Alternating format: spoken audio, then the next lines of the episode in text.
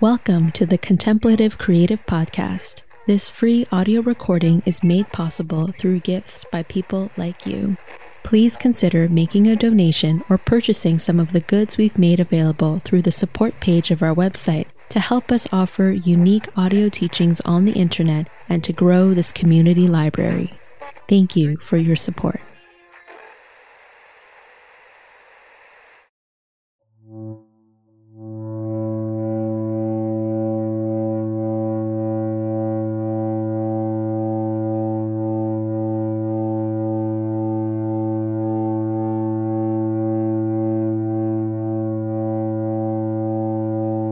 Reflection is healthy, but only if it's part time. What's your New Year's resolution? I don't really like that question when it's asked of me, but unless you're currently cloistered away in some monastery right now, we're at that time of year where this question is probably going to come up.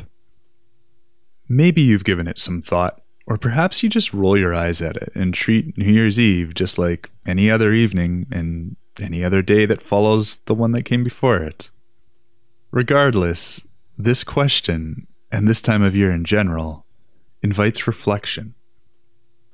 Amongst the holidays that interrupt regularly scheduled programming in your routine this time of year, there is some room for each of us to catch our breath and wonder where did the past year go? And what does the coming year have in store? Welcome to episode number 16 of Contemplative Creative, an audio podcast that tackles the deeper issues of today's creative landscape and living in a modern world.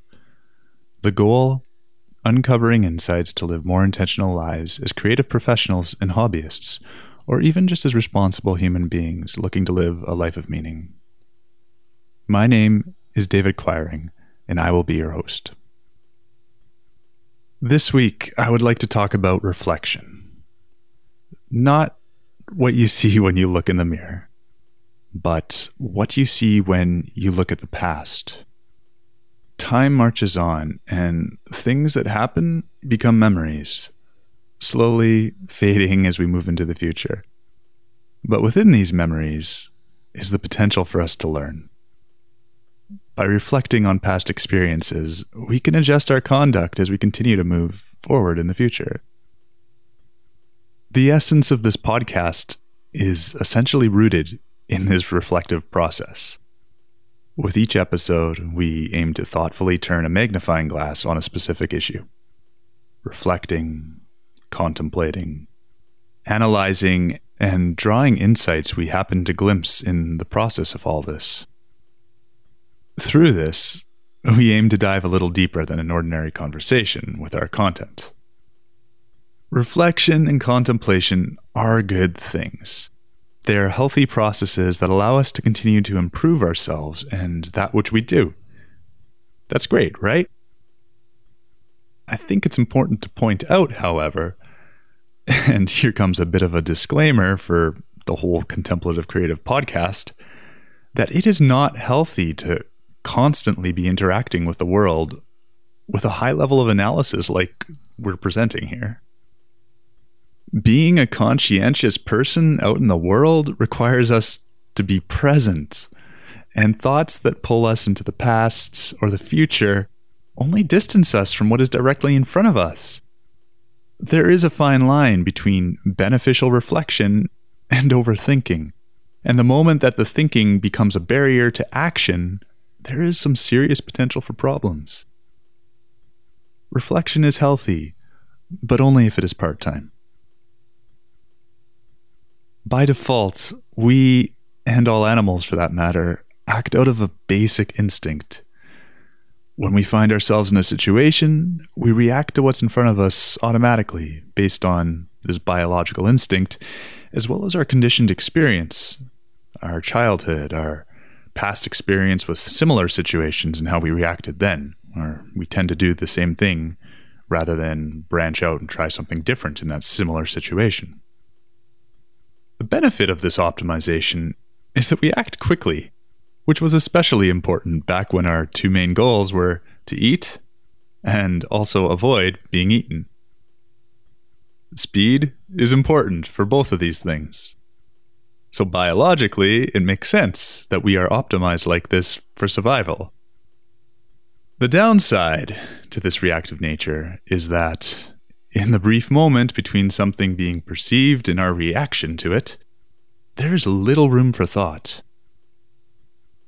Looking back at human evolution, it's easy to understand why our biology evolved to optimize for reactivity. But these days, our needs are a little different than they once were. For one, our base needs today are generally met, and we now have the time and energy for higher thoughts that previously there was no time for. Alongside this shift, our brains have grown and developed to make room for this.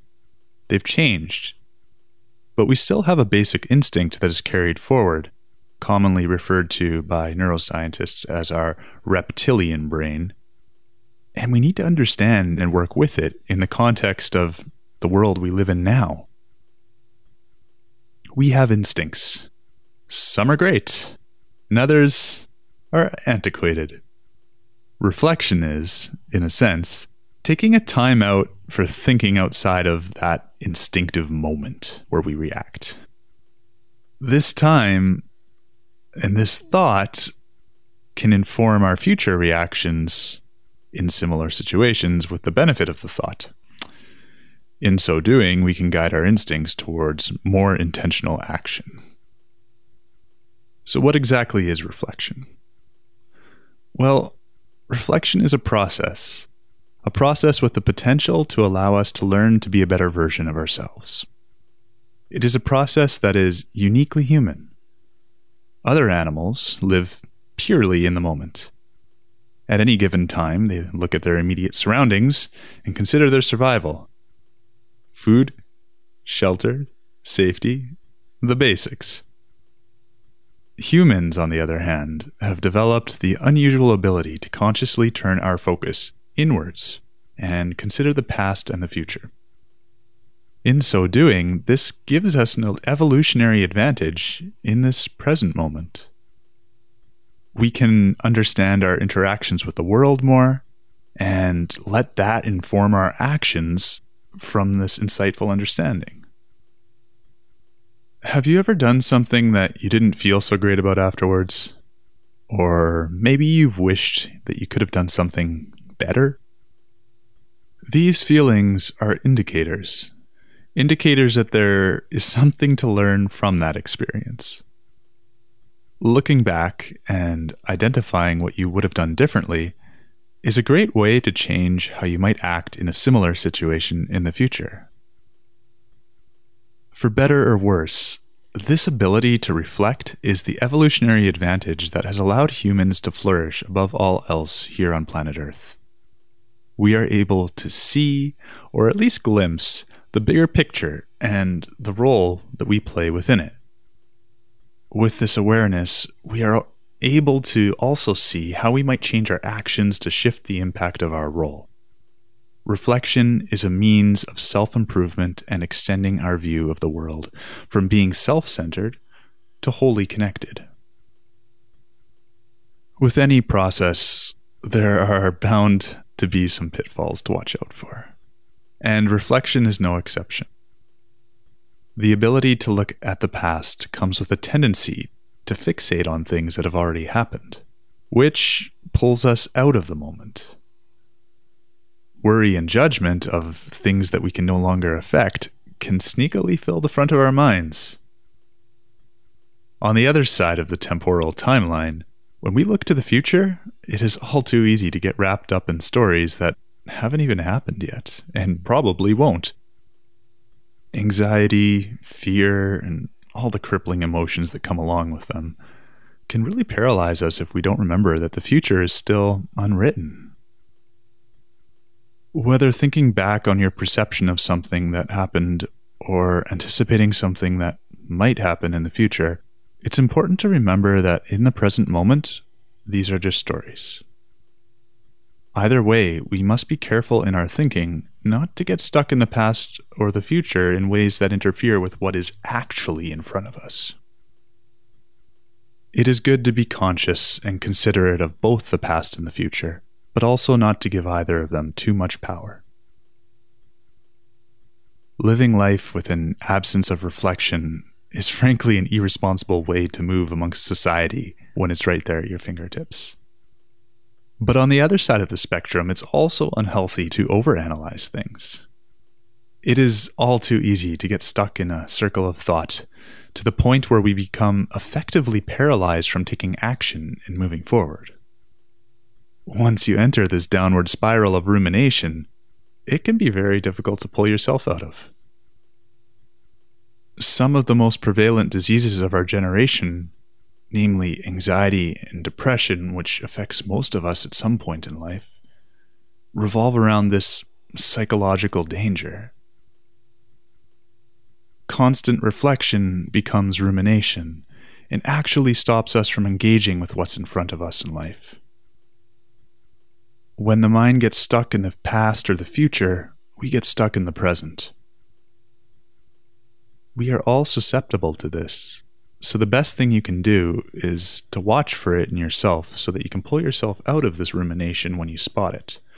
Or find an observant someone who is close to you and will happily give you a verbal slap when you need it. Hopefully, they can snap you out of it when they notice you starting to slip into the old downward spiral. In the latter case, it would probably be a good idea too to remember not to get mad at them when they do so, because in the moment it may not feel so friendly. Anyway, this tendency towards circular thoughts is no reason to avoid analysis.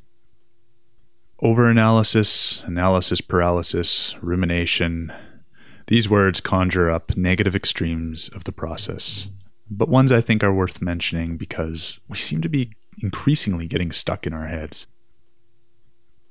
As we turn our calendars from 2016 and look towards 2017, this time of year is certainly one that invites reflection. Do the work and contemplate for yourself the good and the bad, where you've come from and where you'd like to go, who might have disappeared from your life and who found their way into your life. Reflect, but then take the next step and step boldly out into the world take the merits of your reflection into your life and let it inform your actions. It really is all about the present, so be there with your full attention to experience it and move within it with intention. Let contemplation of the past and future only amplify your presence rather than distance you from it. Remember that we reflect not to feel better about ourselves, but to be our better selves. Life shouldn't always be so serious. It should be full of spontaneity, laughter, joy, sadness, calm, frustration. All of these things would not exist without their opposite. And that's the beautiful thing about life. It's kind of like a roller coaster with its ups and its downs. But isn't that better than living a flat life without either? You wouldn't experience the highs without the lows to give them contrast. Don't get stuck in the emotions, though. Let yourself laugh and cry. Trust in the lows that there will be more highs, and when you find yourself at a high point, don't deceive yourself that the lows will never come again. Reflection is healthy, just not when you're doing it all the time. Let it support you in the roller coaster of life so that you can better ride it, so that you aren't necessarily stuck on the tracks that are laid out in front of you. Instead, put your hands on the steering wheel so that you can control your direction and go places you otherwise wouldn't. I'm going to leave it right there, but I want to say thank you for listening in 2016 from the bottom of my heart a year ago, this didn't exist. But now, here we are. I'm looking forward to the future, 2017 and beyond. If you found this conversation resonated with you and would like to support more of them, please consider making a donation through our new Patreon page, which is linked to in the show notes as well as on our website. As soon as this is pushed out, we will begin looking at the next episode, and who knows what potential it has. In the meantime, you can stay connected with us in between episodes by joining Contemplative Creative on Instagram, Twitter, and Facebook. Links to all of that and more are over at our website at www.contemplativecreative.com. And that's it for now. I hope you had a memorable 2016, and I wish you all the best in the coming year. Thanks for listening.